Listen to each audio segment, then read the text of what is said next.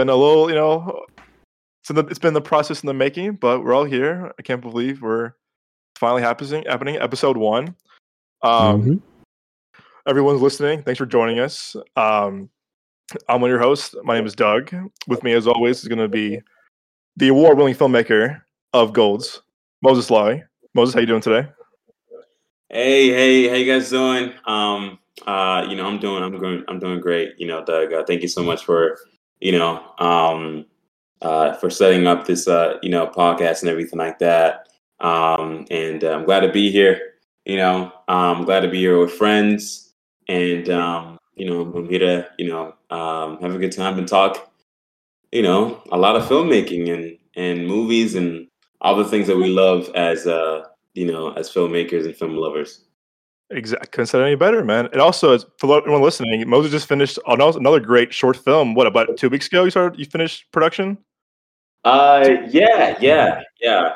Um, you know, I definitely uh finished two, three weeks ago and everything. It was um, you know, uh my latest my latest short film and everything like that that I'm completely proud about.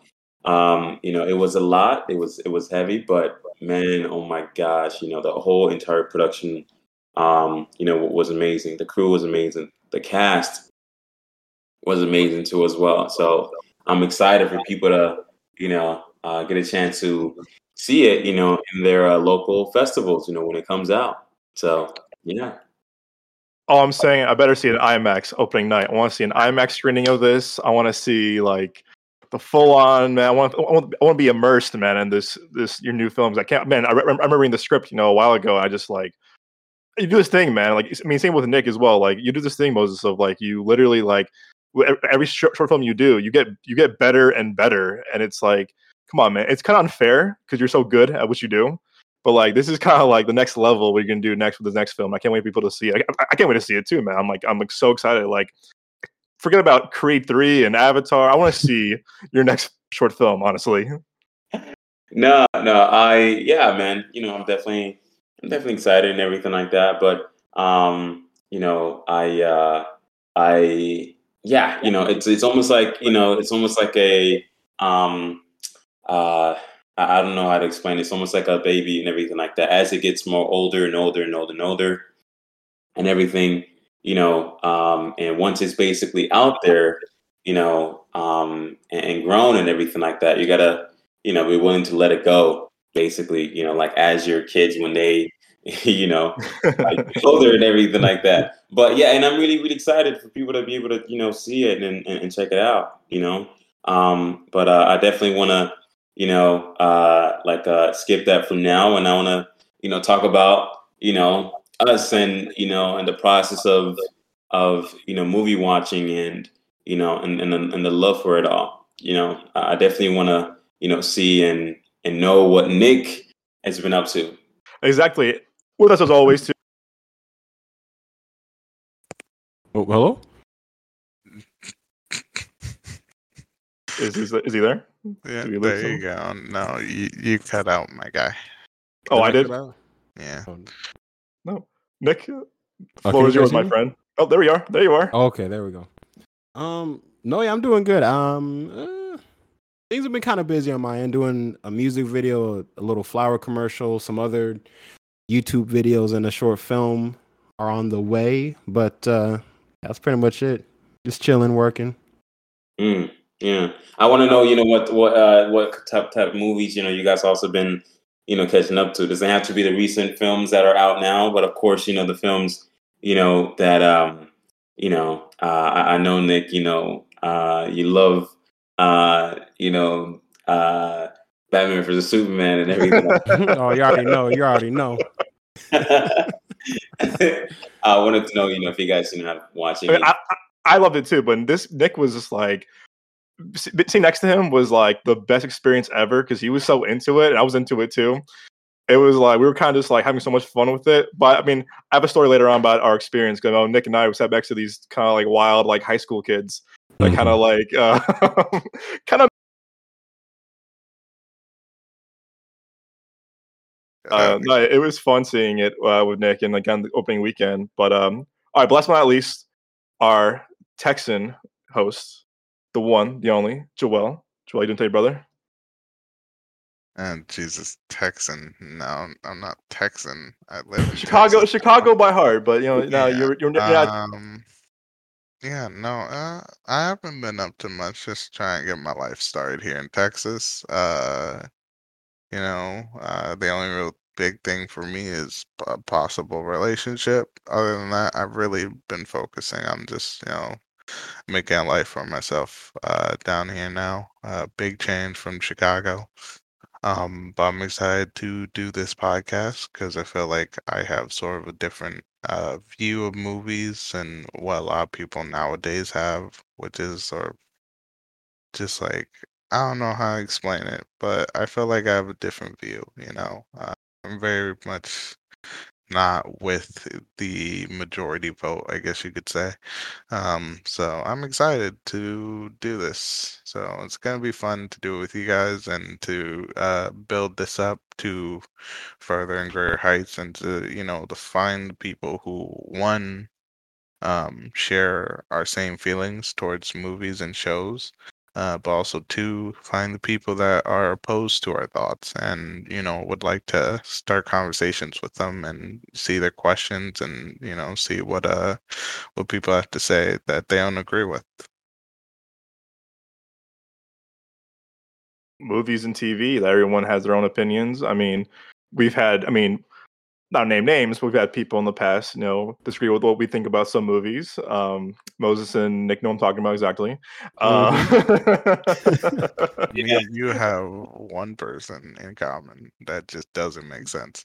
that yeah, you, you and I both.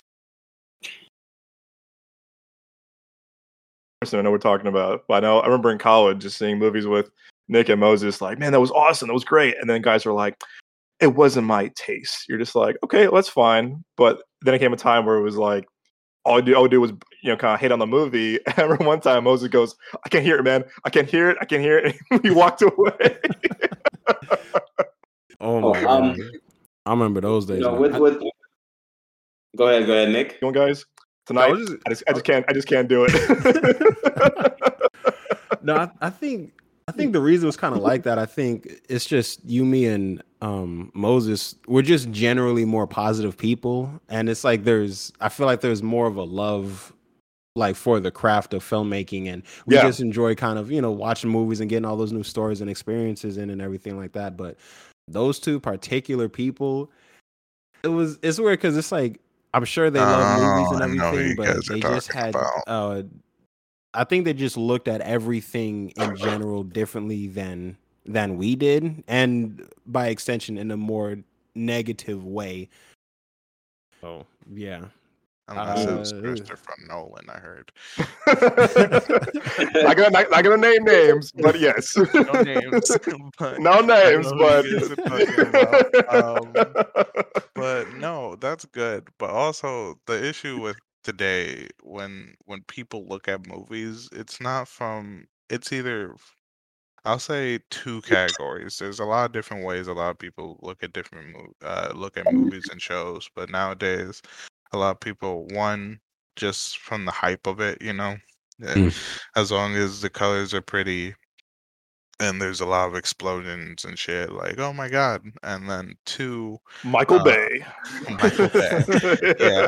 uh, and and two, uh, another one is is what you know if other if a majority of people like it, you know, they'll hop on the bandwagon and be like, I love this movie too. You know, it's Mm. like just because someone just because a shit ton of people on social media don't like a movie, uh, other people are gonna watch it and agree with them just because of that instead of having their own thought. So hopefully with this podcast we can have people become more colorful towards movies and shows because that really the the love for the movie industry and how things are created what they put into it the the secrets behind certain things and just like the works that people put into it hopefully you know with this podcast we could help you know uh help people understand that and you know focus more on the movie than what the uh crowd thinks Yeah, yeah, well Mhm. said. Like, like, you know, a little clap for that, actually. Yeah, yeah. oh, that's Um, well said. Yeah, no, hundred percent. You know, I, I, I, I'm very much when it comes down to the point, you know, um, at the least, it's it's very much the idea, like, okay, you know, you can have, you know, you can have a, a, an opinion and everything like that, but you know, when your opinion is is very much, you know, just you know, negatives towards that product, toward towards that, you know, film and everything like that, you know, and every single other film that you see and everything, you know, with no exact, you know, reasoning behind it, you know, then that's, you know, um, it's it's kind of like, you know, like why what why share, you know, um, you know, give us a few pointers to, you know, what what mistakes they made in that film and everything like that, and then boom, you know, we can definitely, you know, go on and and, and talk more on, you know, our likes and dislikes here and there. Um, so you know, that's that's that's that's that's that's that's definitely you know um, for, for, for me. But I am, you know, what Nick basically said, you know, to as well is that you know we we we are p- positive people. You know, we love movies. You know, we we can watch anything and we can say, "Hey, shit, that was really good." I mean, there are bad movies and everything like that, of course. But you know, we can sit down and watch, you know, Iron Man, you know, 45. It can be like, ah, that wasn't too bad. you know, uh, because you know we genuinely just, just love love the craft, you know, so much, you know, because we know the hours Yeah. that are put into into the product. We know that, you know, there's people behind behind the behind the camera that you know, um, you know, uh, are passionate and everything like that. So we feed off of that a little bit. So um, and um, and yeah, you know, I mean, I hope they don't make Iron Man 45 by the way. That's you know. Uh, hey, right now, you know, Marvel I Rounds don't know, posting man. like, this, like, hey, like, kinda dope. but, sorry, uh, Tom, sorry, Tom Cruise is Iron Man. I don't. I mean, I don't think. I don't even think I. re- I don't think Tom Cruise will be. Oh, I don't think he'll grow old enough to. You know. You know. Start to burst, uh, burst your bubbles. You know. I don't think it's gonna be. No, You know. If they did Tom Cruise's Iron Man for 45, you would have to do some like AI. Um, uh, what's the what? What is that that, that technology they use in The Irishman where they de-aged everybody? You'd have to do something. oh, like that looks that looks terrible in the Irishman. That Oh, looks so, so bad. Like, come on, That- he's what seventy five playing twenty. Like, come that on, was like, bizarre because and it seemed like they were making such a big deal out of it. Like, oh, he like I remember Martin Scorsese was like, "We've never, there's never been technology like this in film before," something like that. But was like, no, it there looks- have. It looks like. It was in, Dude, in, in, um, was it in Civil War, Pirates of the Caribbean Five. Yeah, almost- Endgame, Infinity Endgame. War. Yeah, what like, what's dude, and- so funny here's the thing though what's so funny about that movie it was a good movie like written wise and like of course like these old actors who have been in the industry so long making the movie so good is that they were so old and like like it, it didn't work because you know like when when they did the young robert de niro and like he whooped that guy's ass Oh, like, the it stomp. was a- That was whack. old man hit and an old man kick, just like little, uh, like he could hardly My hip. like just My uh, it's like his age showed through the actions. It was like, oh god, Yeah, he's, Oh he's- playing 20 years old. I'm like 20 years old, my ass. I'm like, there's Yeah, not even not even close to it. I'm like, what? Uh, oh Yeah. man. Uh, uh, yeah. it was I mean uh, I, I never I never really get a chance you know to, to really you know see it because of you know I wh- whenever you know there is you know like the aging involved and everything like that and it's not exactly done as well you know it kind of takes me off a little bit Mm-hmm. you know I like what you guys saying and everything like that for this uh, you know Irishman film and everything you know I never really got to check it out because literally I saw the de aging of it and you know took me off. I'm like, why can't you just use a person, you know, of Right. that, a younger actor to play that, you know, and go from there. You know, if you would have done that and then boom, you know, you have Robert De Niro, you know, play his actual age in that film, boom, great. You know, people are probably gonna hop on and actually watch the film probably more. A person Yeah. like me, you know. Yeah. yeah, and you know, no one will be sh- uh, shitting on the uh, on that reverse aging technology. That's for sure. Yeah, I No. mean, uh, like too that. I mean, I remember that year so well. I remember it was 2019 before COVID, and it was like you got Irishman, you got all these big movies. I remember Irishman got you know all these nomination for awards, and guess what? They won nothing. Mm. They won nothing. It's like, and also that year was kind of like you overlook good movies like Uncut Gems, you know, Queen and Slim, you know, all these good movies that came out that year. And I-. I, was all about Irishman. Yeah, it's a good movie. It's f- it's four hours too fucking long, if you ask me. Uh, Mm. It's it, but to, to Moses' point, yeah, it's like I think the reason why it turned, kind of turned people off too is that a it was four hours long, but to your point, it was also the de aging looks so bad in the trailer. You're like, this is a joke. This is like a parody. This is like a Goodfellas ripoff, and it's like, what happened? You know, th- biggest you know budget at the time for Netflix movie ever. You know, Mhm. Scorsese. You know, you bring back Pacino. You're bringing back Joe Pesci. All these huge stars, and you're telling me that big budget looks like that? Mm. Like, Yeah. come on, we've seen student films look better than that, and like, I'm like, I, I mean, uh, yeah, but you know, but you know what? They tried I- something, it didn't work. Yeah, I no, but I go go go ahead. Sorry about that. Uh, okay, I understand. Like, here's the problem with nowadays is that CGI is such a big thing for a lot yeah. of people that it's sort of it's a crutch. In all Yeah. honesty, Mhm. you know what I mean? To where it's like, oh, we could do this now, and then you bring it out into theaters or a show, and people fucking hate it because just because we have the technology to do, to do something doesn't mean that we should. Like, look, CGI is great, but I don't want to watch. Like, w- no one wants another Dragon Ball Z live action movie. Oh no, You no, know what I mean? Or Speed Even though Racer. CGI got better. You know, like yeah, there's certain things that should just not be made. And I feel like this is another thing where it's like it made a crutch for them because because everyone's excited to see Robert De Niro in another mafia movie, but because of their age, this movie was sort of the boring I'll mm-hmm. say this, it's the boring portion of the mafia.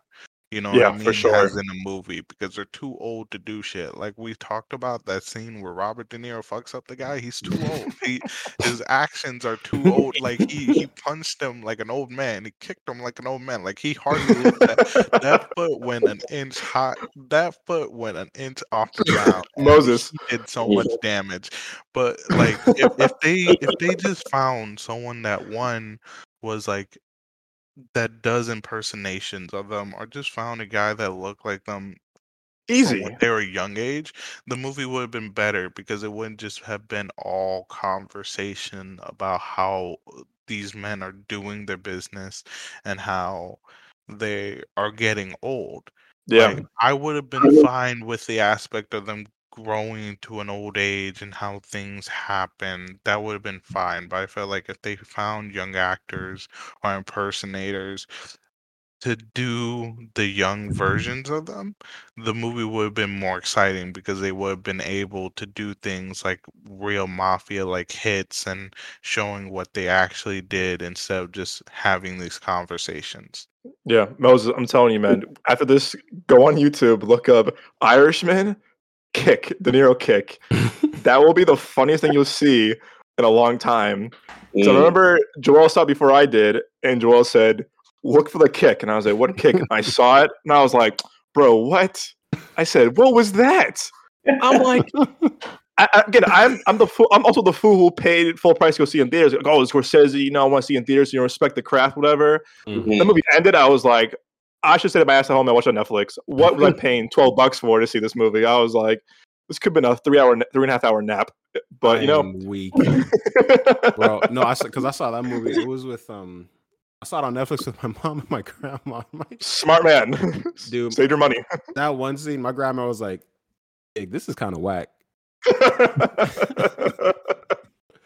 Um, no, Oh, no, man. I- no. I mean, at, at, at the end of the day, you know, um, you know, you, you you have a person like that. You have a person like Scorsese and everything. You know, trying, Who I love, yeah. you know, something new. And I'm excited for the new film that he has. You know, coming coming now with uh with Leo. you know Leo and everything. And I know that's going to be amazing. What You know, movie? I um, haven't heard about and that. um, you know there there there is no you know like shade or anything you know throwing at you know it's very much the idea of you know hey you know this could have been done a different way you know. Um, but yeah, I'm excited for you know his next uh, next project. I'm definitely gonna, you know, if it's out in theaters, you know, I'm gonna go watch it in theaters. You know, I think it is. I think it's to be a one week release, and like I think it's an Apple TV movie. It's to be again another another big Apple TV, you know, uh, streaming movie for Scorsese. I think it's to be the first week in theaters and then streaming afterwards. Mm. The question the question is, you know, do you pull what Doug did and paid full price? I mean, no, I mean, yeah, I could be wrong. I could be wrong. no, I mean, that's that's the thing. It's like I'm definitely, you know, I, I, you guys know me. I'd rather watch a movie, you know, on an actual theater than watching it at home. All of You know, yeah. That's just, Oh, you know, yeah. my I miss the you know. theaters. Um, and um, yeah, you know, I, it's this idea that you know, I I have this, you know, mental thing where it's like, you know, I don't want theater business to die. you Yeah. know? Um, and um, you know, it's like you know, you grow up from watching movies at uh, in, in, in a movie theater, you know, um, and you know, you have streaming that's like you know, literally in competition with with uh, you know the movie business and everything like that, the cinemas. You know, Yeah. you're kind of like, okay, you know, damn, you know, streaming is like really, really competitive. They're good. They're, they're doing really, really great.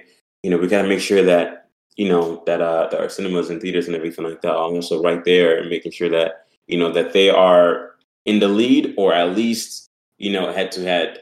You know, so that's mainly that's mainly it. Um, Oh, uh, I agree. yeah. I agree with that also too. I'm curious, you know, what next week the. So this one I'm, kind I'm not concerned about, but like I'm interested is this is that you know Knives Out came out 2019 it was a huge hit. It was an original movie, had a low budget, it made so much money. It got Oscar nominations. I don't know what happened when they said, "Hey, Lionsgate has this huge property." And I, and I, I, I remember seeing it with Joel. We love Knives Out. It was a fun, good time. You know, it was like a fun movie to go see in the theaters with a huge, huge audience. I, I'm kind of surprised that Lionsgate had this huge hit, original hit, made so much money, and they sold it to Netflix for almost half a billion dollars, which is hey, good, I mean, good for Brian Johnson and his team. Like, hey, you made a lot of money off this these two sequels. But what I'm curious is that so they're doing this thing now. So the, for the first time in history, Netflix is going to have a movie in AMC theaters and Regal, which is kind of surprising. This is the first time ever, and I feel like, I mean, to be fair, it's only 600 screens, not a lot compared to like you know like a 4,000 release like a Marvel movie or like a big blockbuster. But I'm kind of curious to see, you know, come next week. It's for one week only on the 23rd to the 30th. You can watch Knives Out 2 in theaters, and then a month later, you're going to put it on Netflix. I, you, I mean, you guys think about this. I mean, what do you guys think about like this having the first time ever going to be in AMC theaters and Regal theaters for one week only? It's like the biggest theatrical release of a Netflix movie ever, and it's Knives Out too. I mean, what are your thoughts? Hmm. No, that's interesting. I honestly don't know what to think about it. I, I have noticed lately there's been I haven't looked like too too much into it, but lately when I've been going to like AMC theaters, I don't know if you guys have seen it, but they have that little AMC commercial with Nicole Kidman. Oh my god! You feel me? So it's I'm I'm wondering like is AMC trying to I don't know like reinvent itself or trying to like grow its brand because this is the first time I've seen an advertisement for a movie theater where they got like a big name celebrity because they, they're playing it in front of every AMC. You know, and you're in the theater now. already, and you're already in the theater. Yeah, so it's, it's like, oh, what is I'm this like- about? Like, what's the like? You know, yeah. So I, I don't know. I don't know. It's weird. I'm welcome Yeah, to I AMC. welcome to AMC. We're already in AMC. Thanks for thanks for reminding us. Like, thanks. Yeah, like- I- They got her in that trailer, in that in that video like she's never seen a movie before. Like her life is Yeah. yeah. changed. This is a fancy theater too. You know the big recliner chairs. I was like, this is an AMC. This isn't the Ritz. This isn't Nobu. This is Yeah. actually this is the AMC. It's like we we know what it is. We're here. Go ahead, Moses. Um, no, I mean, no, I was, I was gonna say, you know, I mean, with, I, I, I'm, I'm, uh, I'm gonna go back and jump back to, you know, the thing about, you know, them releasing, you know, on on Regal as well as, you know, AMC. I think, you know, the the idea is, you know, trying to basically, you know, see if they can, you know, um, you know, get get get a little bit get a little bit more, you know, uh, get some cash, you know, in Yeah. that area too as well.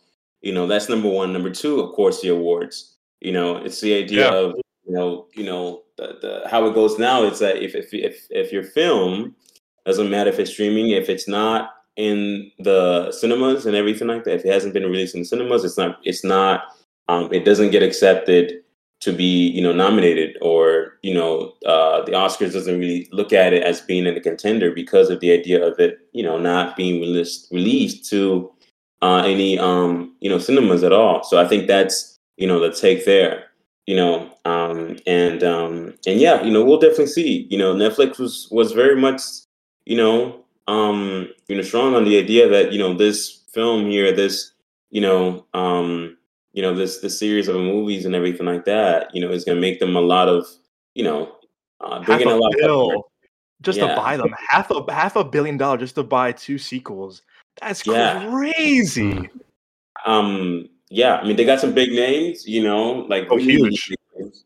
um but you know let's let's see if it gets them to be if it gets to you know be on their you know at least like top five you know uh best films on netflix you know so um and everything so i think number one the best film on netflix number they got number one um i think it's um what is it uh that one movie with chris hemsworth maybe i think that's what it is um Oh, Spiderhead. No, no. Uh, th- uh, the other one. He did a movie. Extraction. Uh, uh, I think it. I think. I think it might be. Might be that. Right. He plays like an agent or. Oh, or- Extraction. Yeah. Mhm. yeah, he Extraction. plays, I think that's the number one film on Netflix. Uh, if I might, if I might be wrong or whatever, but Damn. um, yeah, if it gets to at least top five and everything like that, then they have succeeded. If not, then you know they're going to be a little bit disappointed. I think they're Um, smart too for releasing it on Thanksgiving week too. You know, Knives Out came out. The first one came out Thanksgiving week, and it was a huge, huge hit. It was like this kind of just like original movie. Again, great cast. You know, word of mouth. Like, again, I remember me, Joel saw a screening of it. And we were like, damn, this is really good for an original movie. We were surprised how, how good it was. I mean, given like it was, you know, Rian Johnson, you know, Last Jedi, we were kind of like, uh, we'll see. Um, Mhm. but I mean, to your point, yeah, I mean, this is this could be their top five, you know, biggest movie, and I feel like now this again also this is going to be their biggest released movie in theaters ever. So to your point too, they're also getting cash flow from this too because think they spent like you know half a billion just to buy it. Where's the returns out? Where are the returns if you just put it to streaming? Because you spend all this money, do you want some money back? Again, it is coming out during a busy week of movies. You got the Fabelmans, you got that, you got um, Black Panther still killing in theaters right now. So it's kind of like it's a good time to release it, but at the same time, you're releasing it now in a much smaller circuit than a than a Black Panther or a Fabelman. So it's gonna be Yeah. interesting. I mean, yeah, if, if it works, I'm kind of curious if it works. They're gonna do maybe more of these movies. 'Cause I feel like what was the one over the summer? I haven't seen it yet. It's uh Ryan Gosling and um um Chris Uh, Evans. Oh, the Uh, gray uh, man. Gray Man, the Gray Yes. Man. Yeah. that that was their biggest budgeted movie, like three hundred million dollars. Russo Brothers are doing. I'm sorry about that. Russo Brothers, Russo, Russo Brothers are doing the, doing the movie. Um, uh, but with that said, they had that a huge movie. They only had it out for a week, and it made like nothing. Like no one saw it in theaters. It was like Which is Mm. kind of strange. sad thing, by the way, because that was a good movie. I am one of my male crushes uh, is Ryan Gosling. You already know this guy. Uh, I'm guilty. Uh, Same here. you know, Ryan Gosling is I beg your pardon? Also, a Ry- a Ry- male crush, and that you know what I'm saying. Everyone has a male crush. Girls have female crushes. They're not, you know. But anyways, we're not gonna get into this. Anyways, um, next episode. Next episode. next episode. You know what I'm saying? Uh, but you know, um, Ryan Gosling is such an underrated actor. Even though his name is so big, he's such an underrated actor because people do not know the talent of this man, and and is is a very sad thing. And I've been a big fan of Ryan Gosling since you know early on with like with like movies from like Beyond the Pines and like other things like that, where he's done such amazing work as an actor like that he could do comedy, romance, actions, Musicals. people- musicals, mhm. and like you know, do it so well. And his movies are not that popular if you really think about it, because the uh, like where he is the main actor. There's a lot of movies where he's one of the main actors, but people know him and the other actors instead of just recognizing him for his amazing work. So it's sort of like like fuck in my head. You know what I mean? It's like that's such bullshit because he should be recognized a bit more. You know what I mean? I think his biggest movie is La La Land. If you ask me, I feel like it's probably his most Hmm. popular movie. And I mean, again, that again, that won a bunch of Oscars, and uh, you know, it was like a big musical. It was like you know, Emma Stone, obviously. But I mean, to your point, yeah, it's like I feel like when he has a when he has a co-lead, the movies are bigger. I mean, compared to like a, you know, Place Beyond the Pines or my personal favorite, Blade Runner 2049, that's like they don't really they don't really generate audiences. So I feel like even with you know the Gray Man, that could have been like a big you know summer blockbuster. You know, Universal, Paramount, Warner Brothers, a huge movie. But I feel like I was kind of surprised that Netflix had the money that I mean spent a lot of money on, on again Russo brothers who you know Endgame, Infinity War, had Civil War, you know, the American Winter Soldier. Like they literally like had this huge two big stars. Well, three big stars. They're that. Also, Ana de Armas is huge. You know, this you know this huge like cast, and I was kind of surprised that that wasn't their first movie for like a big release. But again, I think I guess they were kind of waiting for Knives Out because again, like to Moses' point, that Knives Out has an amazing cast, has an amazing cast. It has uh, you know uh, Oscar nominated you know actors and writers and you know award winning you know yeah award winning you know uh, art, recording artists. So it's like I think to Moses' point, it was like yeah, I think it was maybe they were waiting for this kind of like their golden goose to hey this this don't work, never again, like Oh. never again. I think Yeah. that's dumb. I think that's a dumb idea because What- one. Sorry, go Sorry, ahead. you go. ahead. You you go. ahead. Sorry. No, no, no. I, I, I think you know, um, yeah. I, I, I think at the end of the day, you know, it's like, you know, the industry, you know, guys, it's, it's definitely you know money talk and everything like that. But Oh, I sure. also, you know, think that with Ryan Gosling, I think you know he is pretty pretty up there. You know, um, he's he is you know one of the probably the, the biggest you know uh, male names, male you know actors out there. You know, that's just my my personal take. You know, um, you know, he's literally up there with with uh, Chris Evans. You know, with you know any any what you call it, top male actors and everything like that. I definitely think he's you know up there. You know, for Yeah. sure right now. Um, because of you know the films that he's currently been on, you know, like Blade Runner twenty forty nine, that was you know a well, I think one of the prettiest films I've ever seen. You know, uh, if I'm being honest, uh, and he was in that film, and he was the lead. You know, um, he was there with Harrison Ford. So if you can, if you are literally acting with Harrison Ford, you know, then you are in a come up. You know, you're not in a downfall or anything like that. You know, you're Oh no, not. for sure. Um, so that's just my, my my my personal take, you know, um, on on that on that. And I think I, you know, with Ryan Gosling, you know, I, you know, I I I definitely watch, you know, Place Beyond the Pines, and I'm a huge fan of that. You know, that was actually um, it was actually one of my inspiration films for the film I just made. So, um, and uh, La La Land is, you know, when I remember Doug taking me to go watch this movie. Freshman year of college. Yeah, I, I was like, who, you know, what is wrong with that? Why is he taking me to go see this movie? You know, go see La La Land. Then I sat down and then I completely loved it. And then literally like uh, a year later, you know, I create a I create a musical that's inspired by La La Land, you know? So it's like um which is which is funny to think about it now. But um, you know, um, yeah, I definitely think, you know, he's definitely up there for sure, you know, and uh, he's he's only definitely, you know, gonna get um gonna get bigger. That's that's only my take, you know, on, I mean, on He's gonna be Ken and Barbie. It's gonna be his biggest Oh movie watch. his biggest movie is gonna be Barbie. Watch. It's gonna be Yeah, like Oscar win- Oscar winning Barbie with Margot Robbie and Ryan Gosling. Of course, he'll win. He'll win a movie where he's shirtless for a long period of time. And Uh, blonde. Um, yeah, that's how they all win it. Henry Cavill, Leonardo DiCaprio, all shirtless. as they as they are, man. as they Um, are. But to to go back to what Doug was saying about Netflix and like the Golden Goose and everything, I I think it's dumb. Uh, for two reasons. One, I feel like them not holding movies out in theaters for long is them pushing more people to go back to their streaming service because a lot of people have left Netflix, especially huge. after the whole fiasco with that French movie about the little girls and quote unquote dancing. Damn, I heard uh, about that which one. was yeah, no, that was I believe it's still there too, or it was there for a very long time. Where you're just like, I, I don't want to watch. I don't want. Why is this here? This shouldn't be a thing. Where you know, little girls twerking competition. Understand a whole foreign like competition thing. It's just still not okay. Uh, but also, Wrong. it's wrong. Yeah, especially for like I'm not gonna get into the subject. Uh, Uh, yeah, Steer, But, steer uh, clear.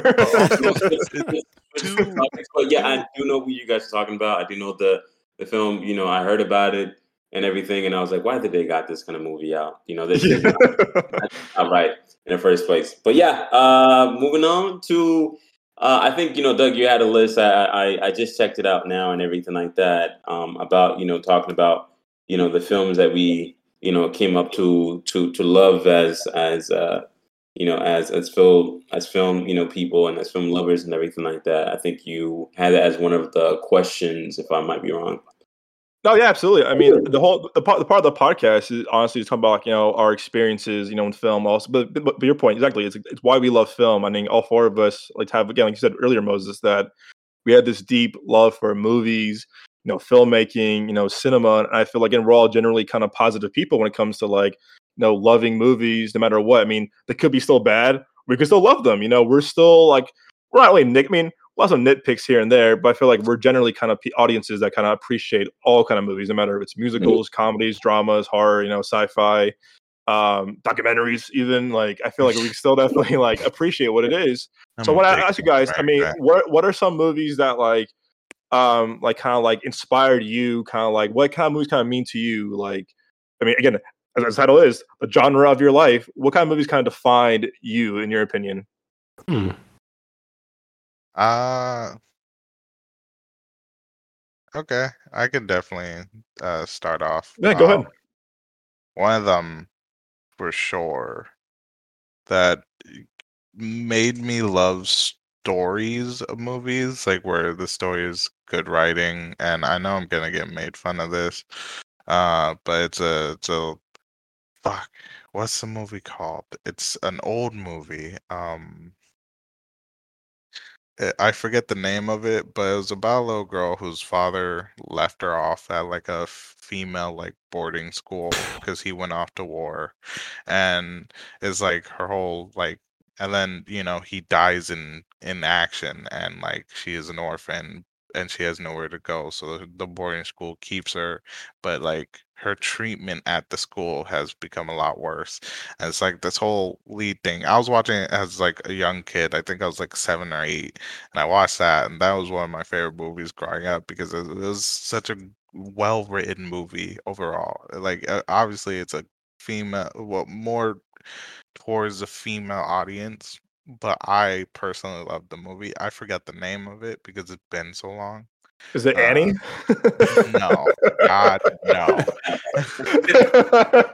I'm totally kidding. I'm totally messing with you. I'm totally messing with you. Uh, Oh God, no, no. You know, it, it's um, um, but yeah, that's one of them. Uh, another movie that says uh that I feel like highly affected me. Well, there's been so many movies I could bring up, so I'm gonna just bring up one more. Um, let me think. Uh,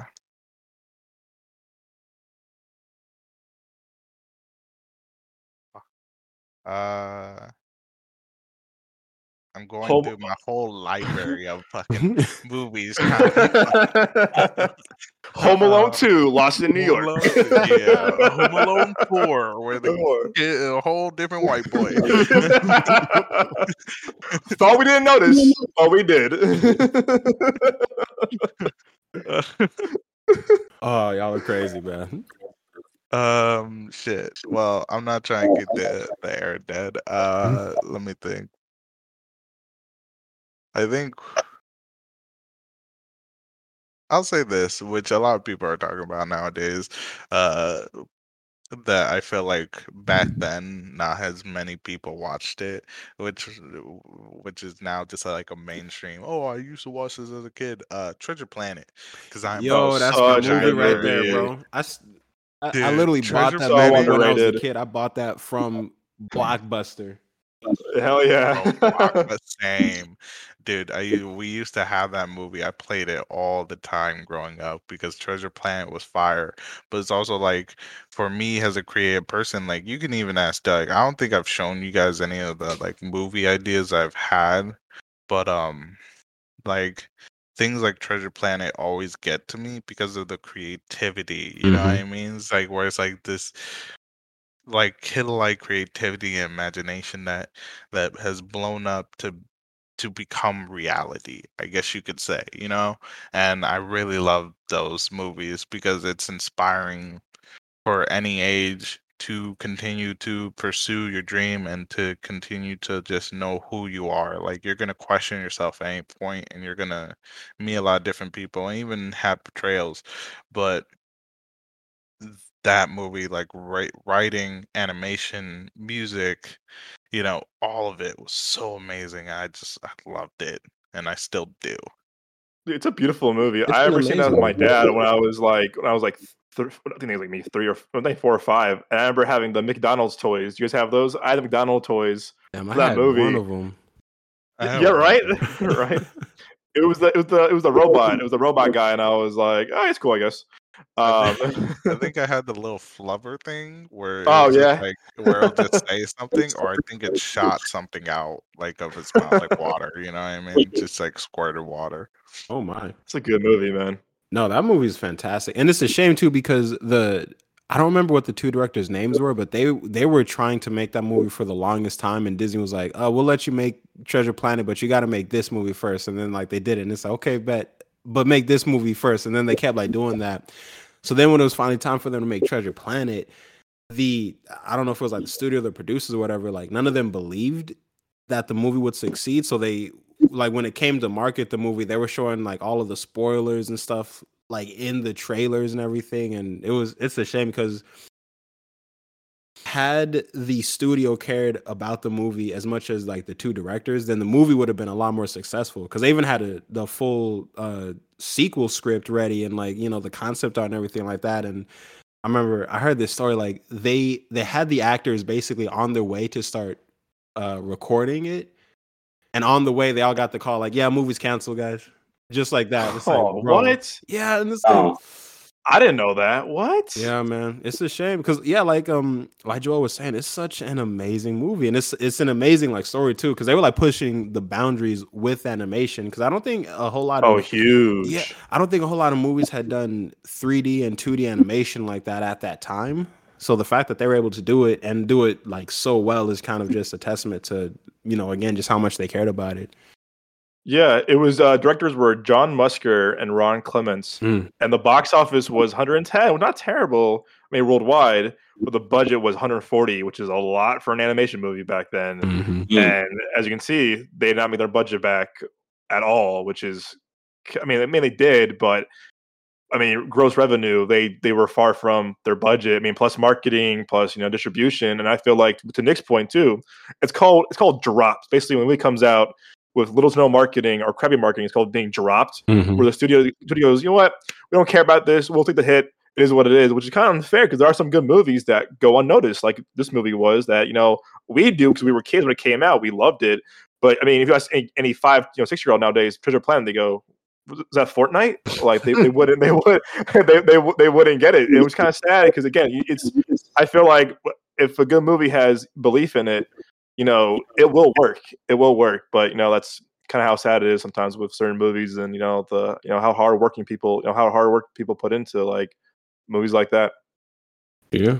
I I think that's another testament to you know sort of show how such amazing movies, even in the past and nowadays too, have um fallen behind others that were that should not have gotten as much love as they probably should have because of just sort of one uh, advertisement but also two just belief from the industry and two and three uh the audience you know people not being like eh that movie's i don't think i'll like that movie and not watching it you know Yeah.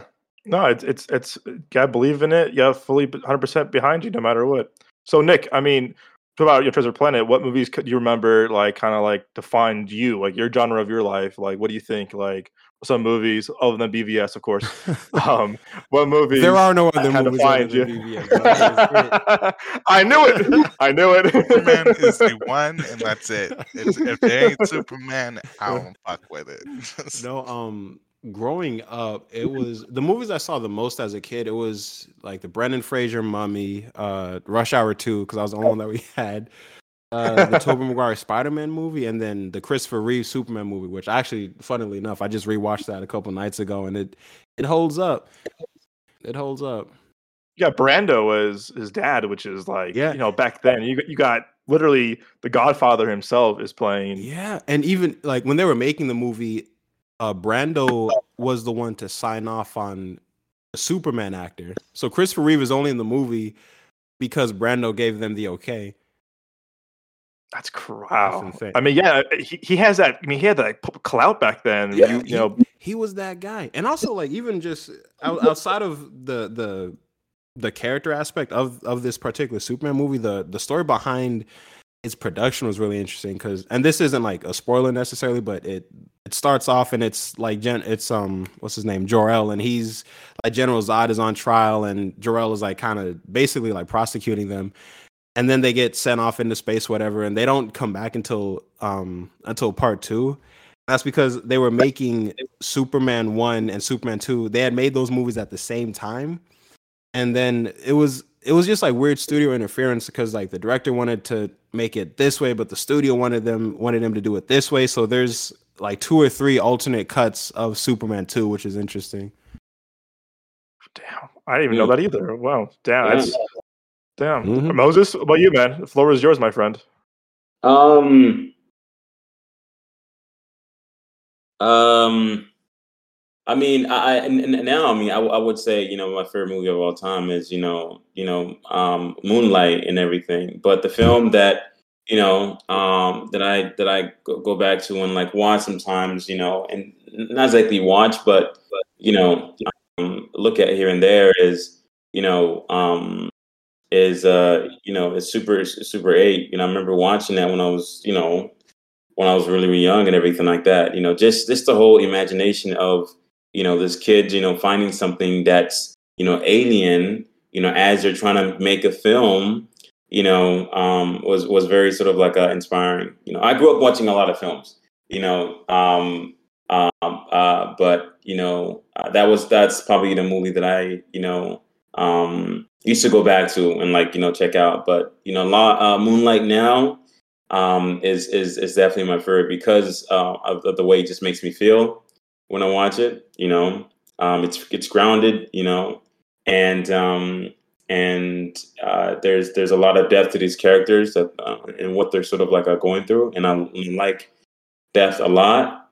You know, and um, and and yeah, you know. Um, and I just recently watched Life of Pi too as well, and I know this is like a lot of films, so go ahead, man. Go ahead, please, by all means.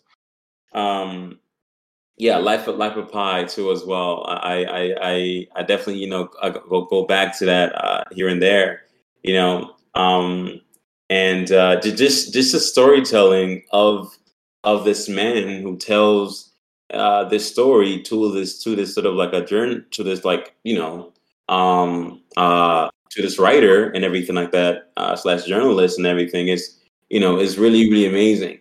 You know uh, the way he's able to tell this story in a way you know um, his uh, entire boat crashed with his whole entire family and how he was stuck in this you know in the middle of the ocean with this you know with this tiger you know um it's it's it's like you know mesmerizing. That's that's like you know that's yeah i don't know. It's it's it's it's, it's always you know cool for me to sort of like i'll go back and watch a few scenes from that movie you know um uh yeah the movies that i tend to love the most are the films that i'm definitely inspired by you know, as a filmmaker uh, and everything like that at the end of the day so um that i'm gonna go back to and be like mm, uh, I really am inspired by this scene here from this movie, you know, from Moonlight or from, you know, or from uh, Lion, you know. Um, yeah, yeah. So, yeah. Lion I like- so. I mean, Moonlight. is just. I, I. You you know why it won the best picture. I mean, this the storytelling of that movie and how they're able to tell three generations of the same, you know, person, and it just it's beautifully shot too. I mean, cinematography on that movie is unreal. Mhm. And again, Mahershala Ali kind of like you. You see why he's an Oscar winner. Like for his small time in that movie, you just you just see like oh, this is a Star is Born, literally. Like he, he's he's just flawless in that movie too. And again, to your point, it's like it again it inspires you as a filmmaker to really kind of like you know extend yourself creativity, you know, creatively, and also like, hey, I can tell these stories as well, and I can reach an audience that want to hear these stories at the same time, which is very important. I feel like nowadays. Yeah. No, of course, of course, man. Um, but then they, you know, I I I want to tell you know the small stuff, you know the um, you know, I, I yeah, I want to tell the small stuff and everything like that. The people, you know, um, the people like me that are sort of like uh in the grounded area. But as I go older, I, you know, I, I definitely want to be able to tell, you know, um, you know, stories of people that are grounded, but in a spectacle way. You know, of course. Um, oh, definitely. so, um, but yeah, yeah, um, yeah. I, I, think. mean, I think. Go, go, go, go ahead. Go ahead. No, that's, that's, that's, I mean, that's, that's mostly it. I can talk all day about, you know, filmmaking. Oh and- no, uh, we all can. That's why we're here. yeah, but um, but yeah, you know, and, and, and Nick, I, I know you said, you know, I, I think I've grown to love, man, like Man of Steel. I think that might be like my second, like, like I, I'm not gonna lie, you know, I hope they make Man of Steel too, but Mhm. I think I've grown to love Man of Steel, man. Like they did that shit, like. I went back and watched it and everything like that. I was like, damn, man, they got to make a movie like this. This is a, now this is, you know, what DC needs to do and everything like that. You Yeah, know, man, that's what I'm this- saying. You know, you don't need to be Marvel, man. Just be your own person. yeah. hmm But, um, but yeah, what do you guys think about the James Gunn uh, being the new uh, Hell now? That that to me, I mean, I feel like see, I I mean, me, me and the about you know a few weeks ago when we saw Black Adam. You know, I think I'm in the minority. I mean, again, his Suicide Squad, it was good. Like it was fun. It was a fun movie. Yeah. But to me, I feel like it's still in a way, it's still Guardians of the Galaxy, but like raunchier. Mhm. Like you know, it's kind of like he's good. at He's good at. I'll tell you what. He's good at handling. You know, different teams of you know like uh, you know different characters. I mean, a lot of characters in that movie. Like, Same with Guardians of the Galaxy. He, he knows how to like make everyone have their own voice, Mm. character wise. Um, but see, I mean, one of the CEOs. That's interesting. I mean, Yeah. yeah, yeah. not my first choice, but I'm curious to see what happens. CEOs of what? What's happening? So James Gunn, who did you know we did you know Suicide Squad, Guardians of the Galaxy, a bunch of movies, you know, Slither. Um, he Yeah. he's now the co-CEO of DC Studios for movies and TV shows. Oh, yeah. Yeah, not my, not not not. I think I honestly feel like no one expected that. I mean, I feel like yeah, Peacemaker was a big hit. Suicide Squad was, I, I mean, Love not didn't do well in theaters whatsoever. I mean, also because the HBO Max day and day thing. hmm But um, but I I know Nick, you, you can take from this too. I feel like you and I were both kind of like, huh, not kind of out of left, kind of out of left field. What do you think? Yeah, when when I heard the news that uh, James Gunn and Peter Safran they were going to be they're running the DCU now, it seemed random as hell to me. Like, and that's not to um, that's not to disrespect James Gunn at all. Like, I I think he's a good filmmaker. He's definitely good with making kind of out there and wacky characters likable and relatable and sympathetic and everything. But I just I never really looked at him like that. He was always just the guy that did Super and the Guardians of the Galaxies movie Super. to me. Yeah. So when um, when it was when it was announced like oh he's he's gonna be like running it, it was just like uh I don't know that's weird because even with um when he was doing Suicide Squad, it felt like uh it felt like Warner Brothers was just letting him do literally whatever because he did Suicide Squad however he wanted to do it, and then after that it was the Peacemaker show, and it was just in my head I'm like why are we focusing so much on Peacemaker because it seems like generally speaking A like oh, seamless character. yeah, like if that, if that, like I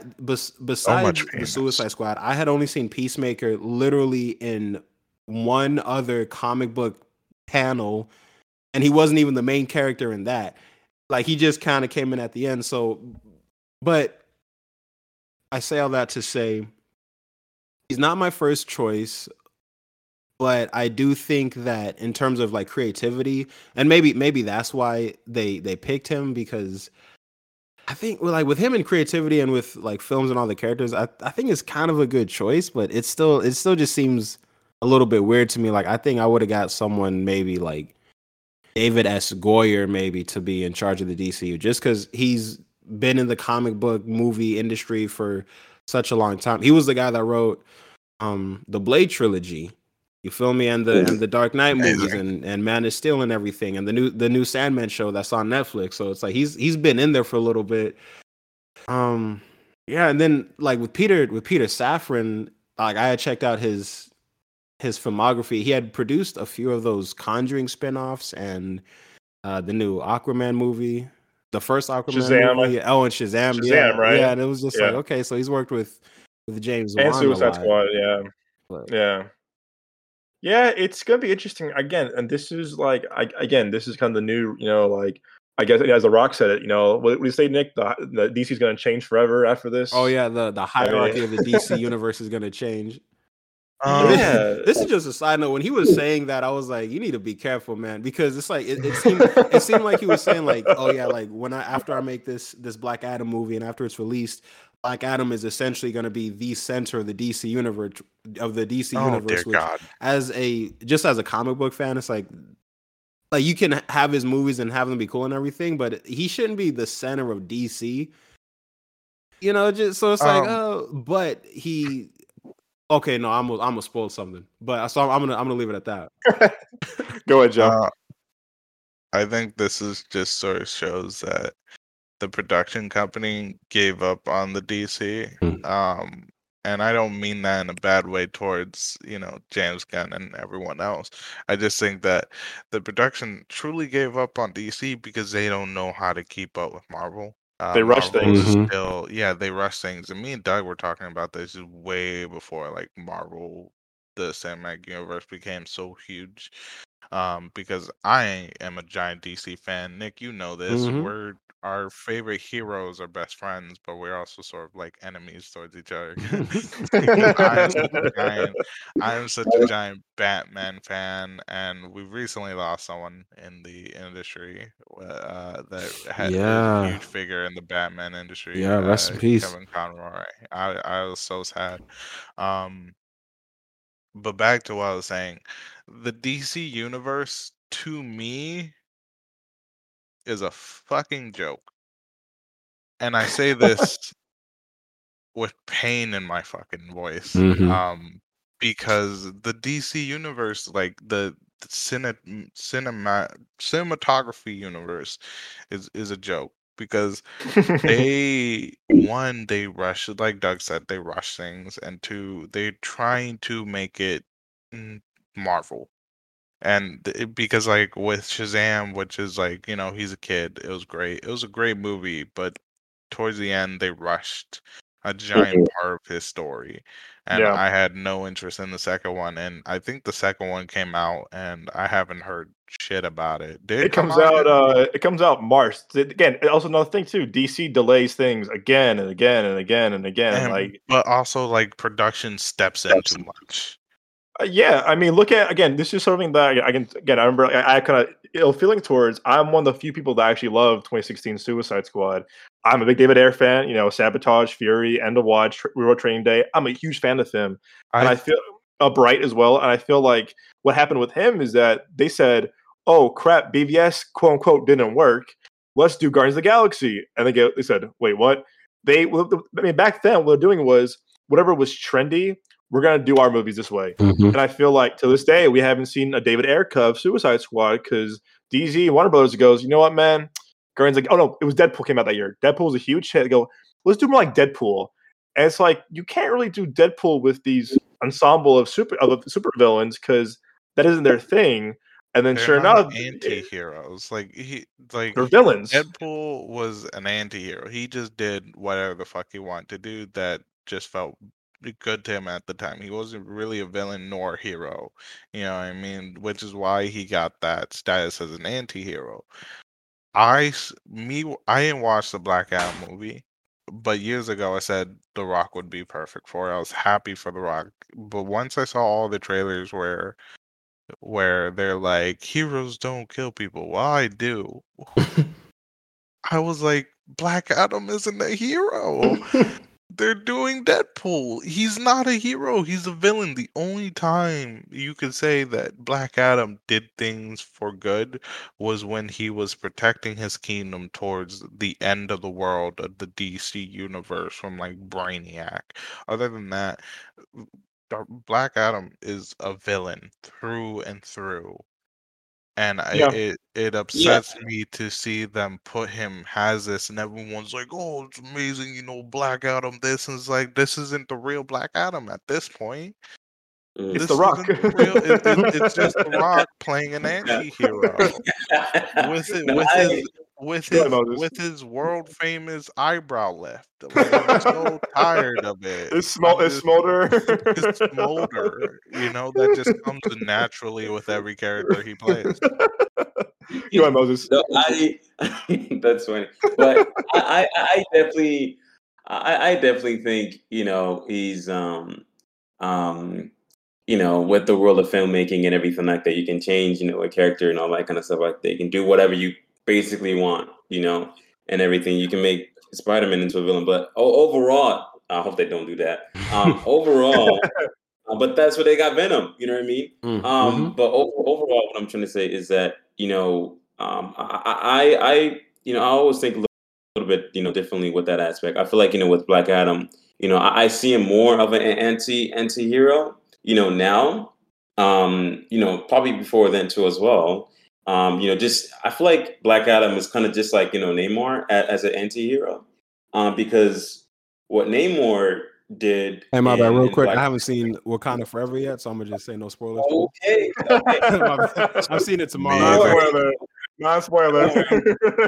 Well, I mean, I mean, Moses, go. I mean, go ahead now. I mean, get into it now. What's what is your non-spoiler? Again, I want to hear your thoughts. Obviously, what are your what is your non? You go first. What is your non-spoiler? You know, thoughts, Tell reaction of everything Wakanda Forever? about Wakanda. Yeah, right no, I mean, I, I wanna, I wanna, you know, I wanna go back to you know that point with Black Adam. Then I'll probably Yeah. let you guys know about uh, Black Panther. But what I, what I was gonna say is that you know, with just you know uh, Black Adam, you know, for me, you know, I, I definitely, I definitely think you know the idea of, you know um, him being an anti-hero because of the idea of him, you know, being there, you know, to just look after you know um his his his his, his people you know um and, and everything and and, that, and that's and, and that's and that's it you know just like you know uh you know um uh killmonger you know his character you know trying to basically just look after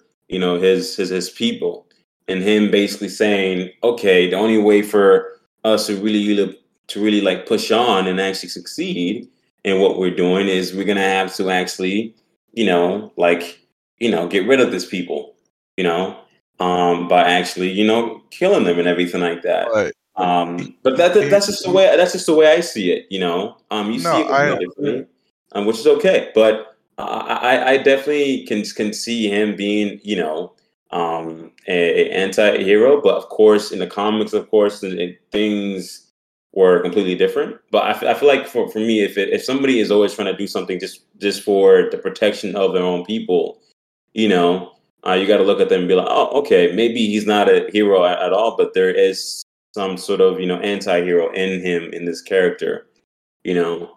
Um, but that's just the way I look at it. People might think I'm wrong. It's okay, but No, um, I- sorry. Uh, I I understand what you're saying. Um, I don't think I think of it as like here's the thing. I, I don't want to bring up real world shit, so I'm gonna just sort of be vague, and you guys can understand it. Is that there's people in this world that you know have views and have people and they want to protect them they want to get their views across and then there's people within those people who take it to the extreme and uh I think that's who you know Black Adam is and Namor is is and and, Warmonger is. That's why they're villains is because they took it too far as a hero, you know, and like they, they didn't see themselves as heroes. I don't think. I think they saw themselves more. Well, like with Black Adam, he saw himself as a king and more of a conqueror and a lot of other characters. You know what I mean? They don't have the same values as heroes yes, they want to protect their people, but I think Mhm. that the the the the extreme lengths that they're going to go through to even hurt people that have no effect towards their own people is what makes them villains. Because eh, Black Adam is also someone who also seeks power and who also will get, you know, for Shazam's power, will stop at nothing and destroy a lot of things for that power. Yes, it could be in the name to protect his people, but to the extreme lengths where people truly get hurt that have nothing to do with it, it I think that's what makes him a villain. I don't I don't have a problem with him protecting his people. Like I Hmm. understand that. I think it's just like they made it a little too light of the aspect because DC goes into more grittier things than Marvel. Yeah, no, yeah, no.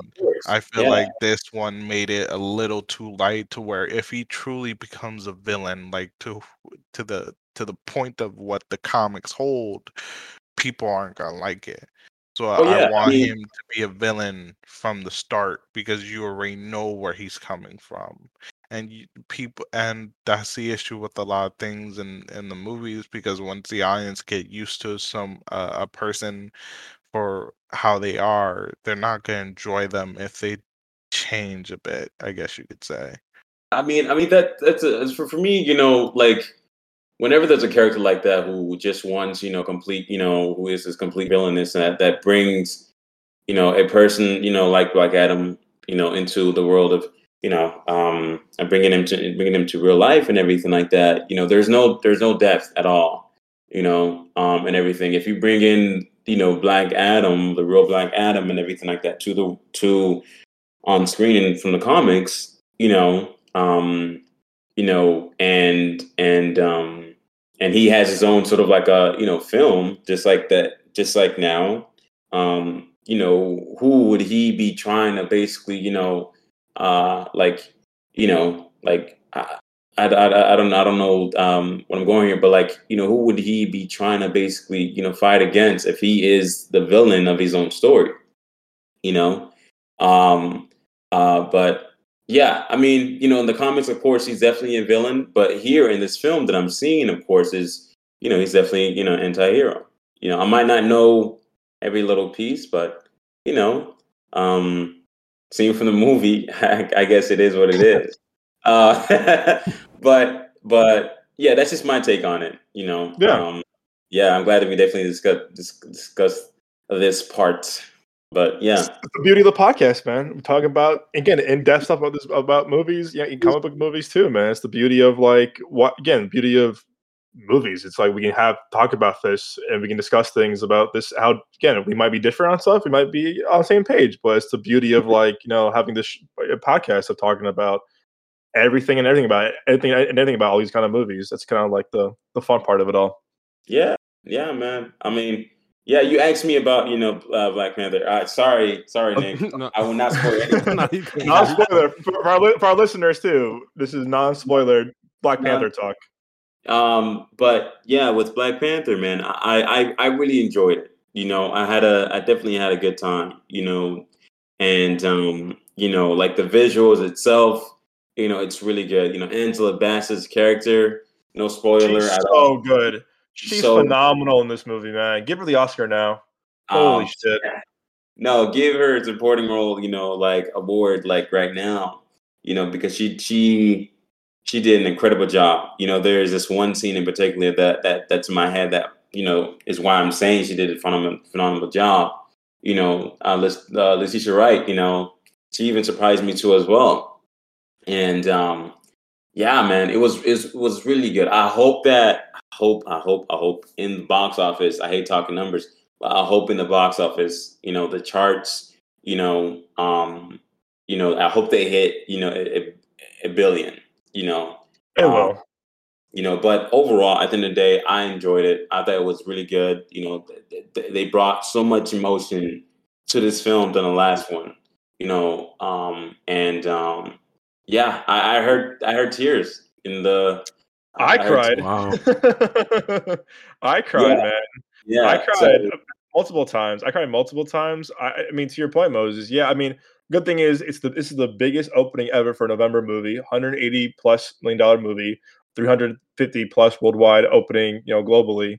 Um, it's it's. I agree 100 percent with you. Again, I, I, to your point, yeah, Angela Bassett steals the show, man. She she's phenomenal in this, and I feel like what they did to respect Chadwick, to respect T'Challa, like I thought it was done so uh so tasteful and so I mean with such with such heart and emotion that if they, I mean if they never cast him, that's one thing, but the way they handled it in here was Mhm. out of love and out of respect for their for their fallen, you know, for their for their for their loss of their you know brother and loss of their coworker and you know peer. That like you know again the first one is such a big hit because it was this you know it's this Chadwick again. I mean that movie made itself for, for many reasons, but Chadwick being Black Panther. I mean talk about like you know ultimate castings of you know characters.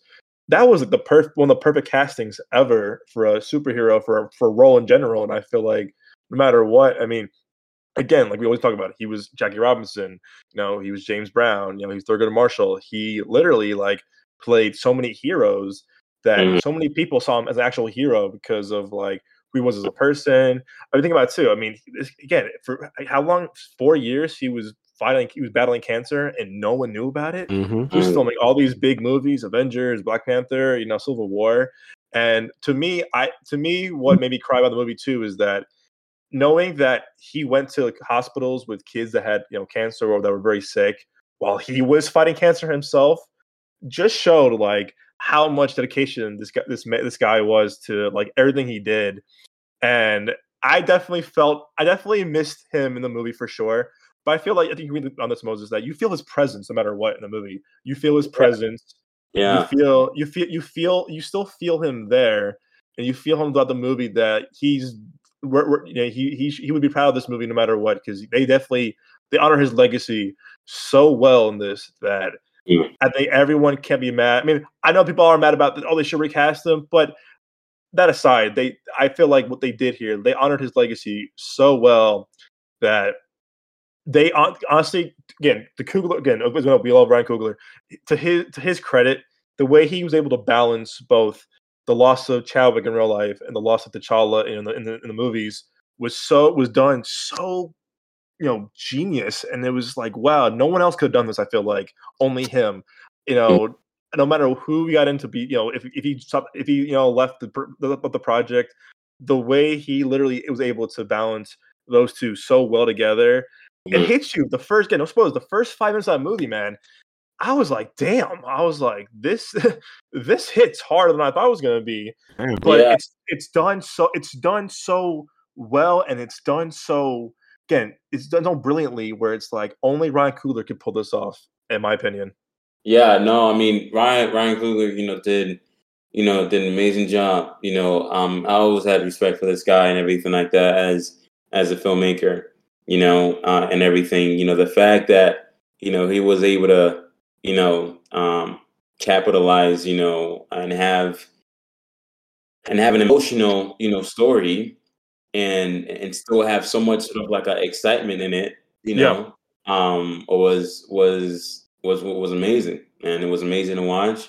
You know, uh, I'm excited for you know the next film he's gonna he's gonna make. You know, I'll be in the front seat, you know, watching it and everything like that. Um, and uh, yeah, I'm ex- I'm excited to see what they do with um with the with the next Black Panther movie. You know, Me too, man. I, I, Yeah. quick, quick story for our listeners. Um, also, slight brag too. Um, 2015. Um, my dad and I went to the Creed premiere in Chicago because we both love Rocky. I'm a big Michael B. Jordan fan, and I remember seeing Fruitvale Station maybe a year before. Wow, the movie was very powerful. And oh, he's oh, he's doing Creed. I'm like, oh, interesting. It's a good, pretty good choice to do this movie. And I just I remember, I remember loving Creed so much. I'm like, wow. And I'm, I'm in the front row with my dad. We both love the movie. And you know, out comes Ryan Coogler, this 28 year old USC recent graduate out of USC Film School, Tessa Thompson, Michael B. Jordan. And I and I remember saying like, "Wow, this this he's 28 and he made this movie. Like, this is incredible." And someone asked him, like in the audience, they were like, "Hey, like, no, Black Panther's coming out to, to Civil War. What do you think? It's all a cool character." Blah blah blah. I remember this so well. The very next day uh, on the news, uh, Ryan Coogler to direct Black Panther movie for Marvel, mm. and I said, "Get the fuck out of here." I was like, wait a second, what? I again, I just I, I just saw him the night before at this Q and A in Chicago for Creed, and I was like, this is awesome. I said, I don't know too much about Black Panther. This was before Civil War came out too. I was like, yeah, we'll see. But I said, wow, what are the odds of me seeing this this you know this young kid filmmaker who's only 28 years old, and the next day is announced to be uh, the Black Panther director and writer? I said, wow, what are the odds of that?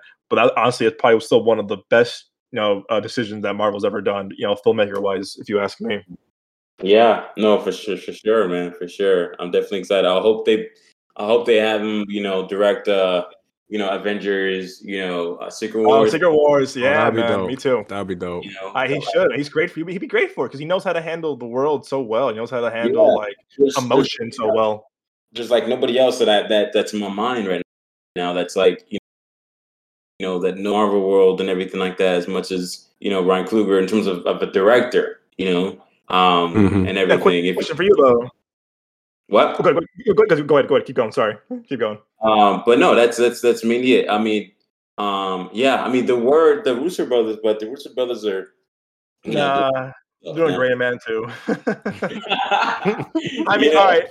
If you guys could pick though, would you guys rather have him do Black Panther three, finish his trilogy, or would you rather have him do mm-hmm. Secret Wars? If we can have him do both, I would have him do oh, both. be awesome. I'm, I'm, I'm with Moses on that one, man. Yeah, both. If he's able to do both, but I, I know, I know he put in so much energy on this one that he's probably gonna need some time. Oh, I think so too. I would also, I also love to. I would love. I mean, I don't know you guys. I, I will, as you know, we're all writers. I would love to read the first draft of the script before they change it after his passing. Yeah. Like, I'm just very curious from from from a filmmaker, from a, you know, we're all writers here. From a writing perspective, I want to see because he's a great writer as well. Mm-hmm. I mean, mm-hmm. phenomenal writer. I want to see I want to see the first draft of Black Panther: Wakanda Forever before it changed. I'm curious to see like what kind of stay the same, what what changed. From what I heard was that it was about him after you know five years after you know the snap that's like him dealing with like coming back to life, you know, coming back to like you know reality. Mm-hmm. And I'm curious mm-hmm. to see like I, I, again, I mean, he put the pod never released this to the public. I mean, I hope they will. You know, Kevin Feige, if you're listening to this, please release it to the public.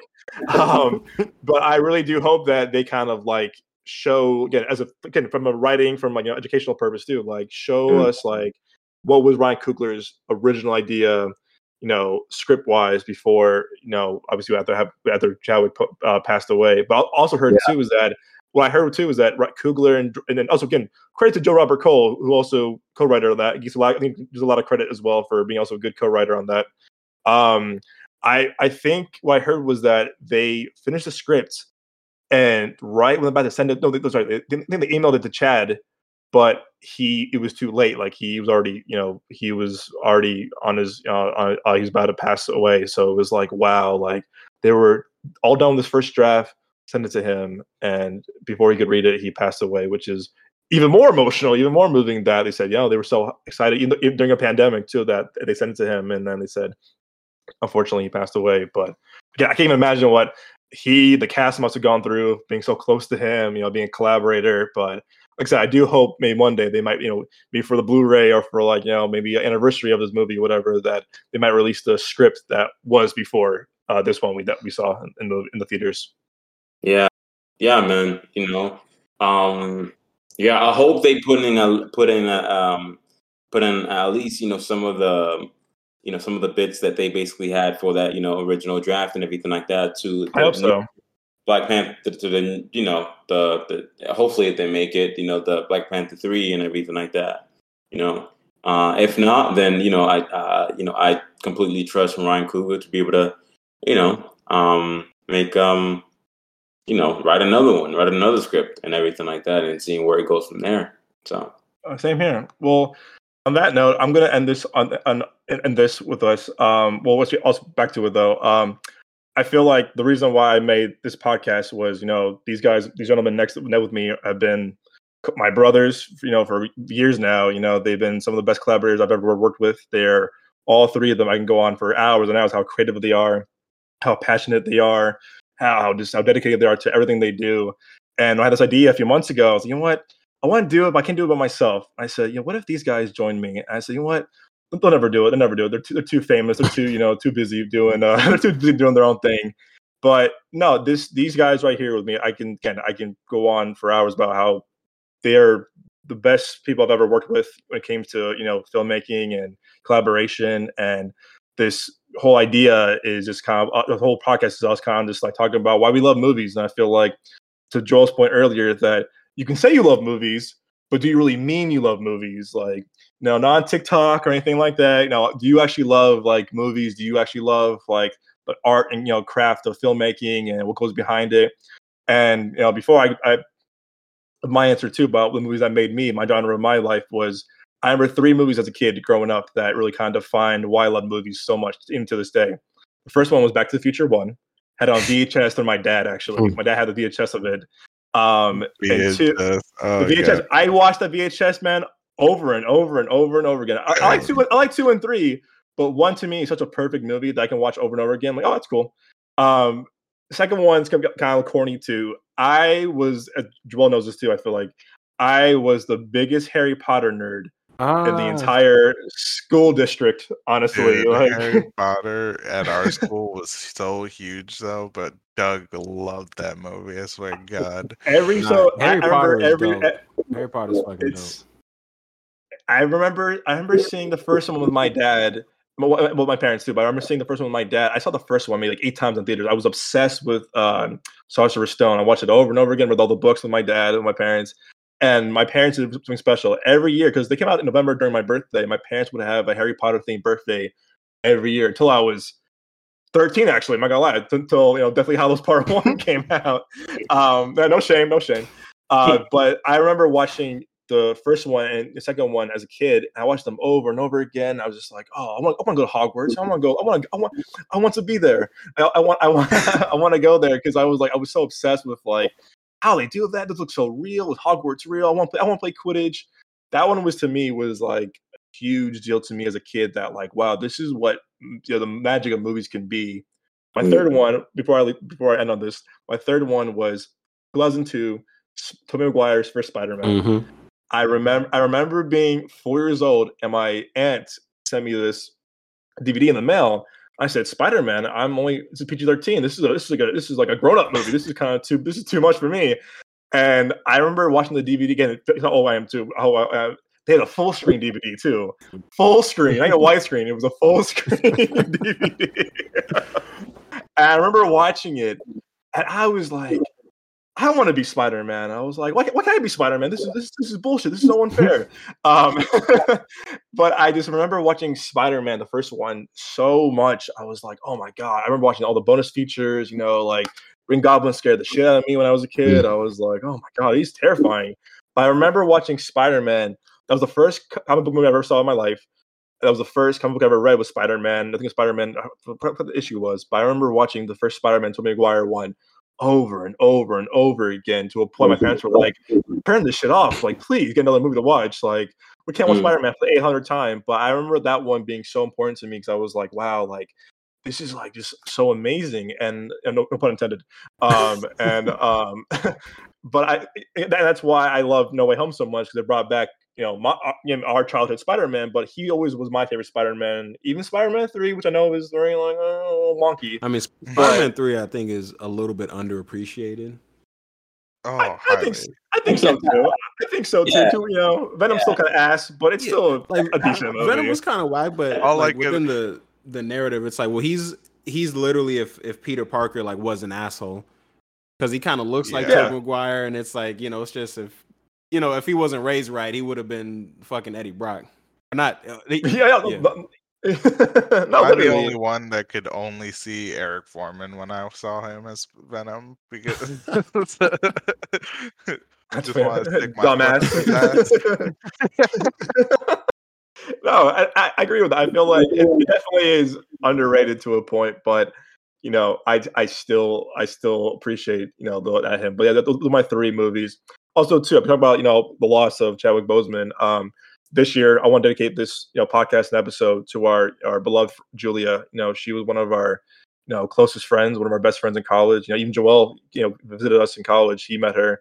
Uh, she I I always had this idea that she would be on the podcast with us. You know, too, but I know we lost her in April, but this is this is for her. You know, she's one of the best actresses I think that never got to fully, you know, um, you know, shine and you know do her craft. But I know she meant so much to all of us, and this is for her. And I think she's gone but not forgotten, and I, I believe that to this very day. Yeah, yeah, man. Um, yeah, uh, yeah, man. Um, yeah, I, I, I uh, she was one of the first, you know, actors that I ever worked with at ASU and everything. So uh, actor in general. So um, um, I was definitely going to continue working with her, you know, um, here here here in LA and everything. And um, yeah, she was definitely one of the best actors that I, that I definitely worked with for sure. And you know, um, yeah, you know, gone and forgotten for sure. Yeah, Uh, Yeah, man. I, I never, I can't say anything about her acting. Uh, I've only heard from you guys.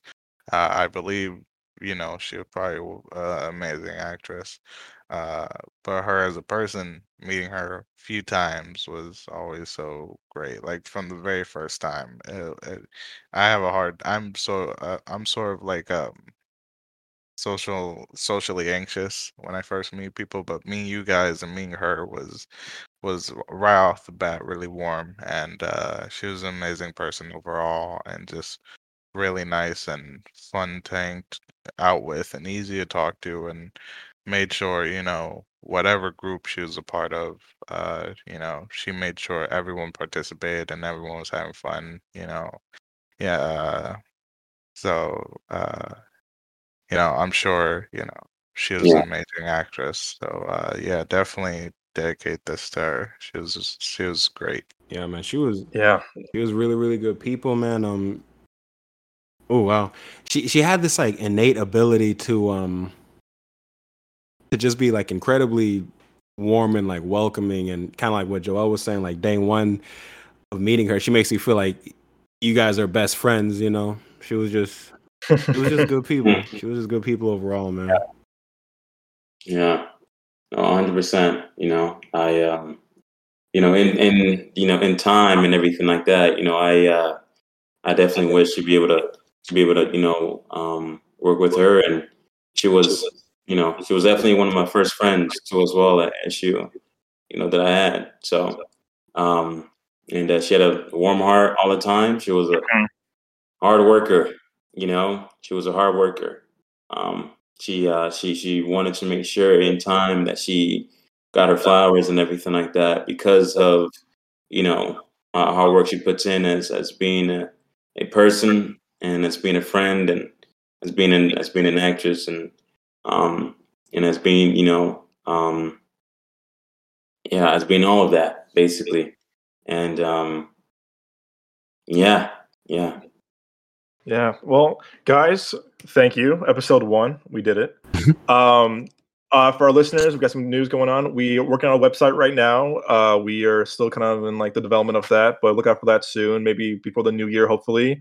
Um, yeah, again, if you liked us, we're right now on YouTube only. Right now, we're gonna work on getting on Spotify and Apple Music, uh, SoundCloud, even MySpace is coming back. Who knows?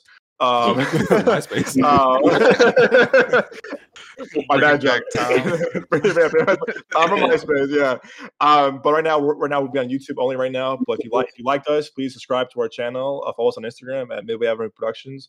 I want to thank again uh, Nick Johnson, I want to thank Moses Lawi. I want to thank Joel Kindelan, and we'll see you guys next time. Peace. Deuces, Peace, deuces everybody. Peace.